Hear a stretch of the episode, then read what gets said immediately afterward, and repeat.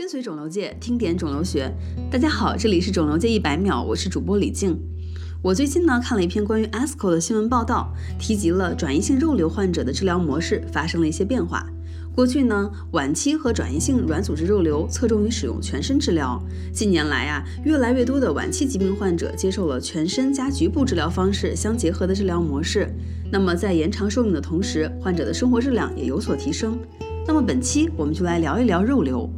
肉瘤的名词解释，它是起源于间充质细胞的恶性肿瘤，与上皮组织恶性肿瘤，也就是我们常说的癌症，以及血液肿瘤这三方面一起结合，上演了恶性肿瘤的《三国演义》。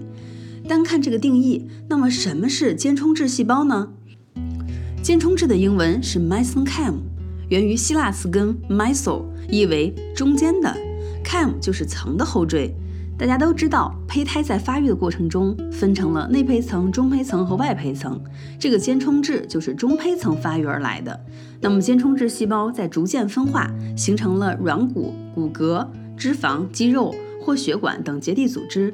这些组织呢形成肿瘤，那就统统称为肉瘤。由此可见，肉瘤并不是一种肿瘤，而是几十种相对罕见的结缔组织恶性肿瘤的统称。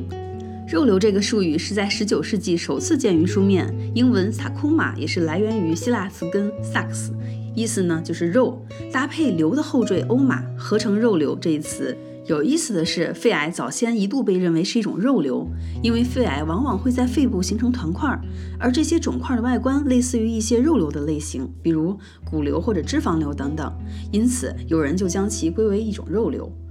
本期百秒就到这里了，我是李静，感谢您的收听，我们下期见。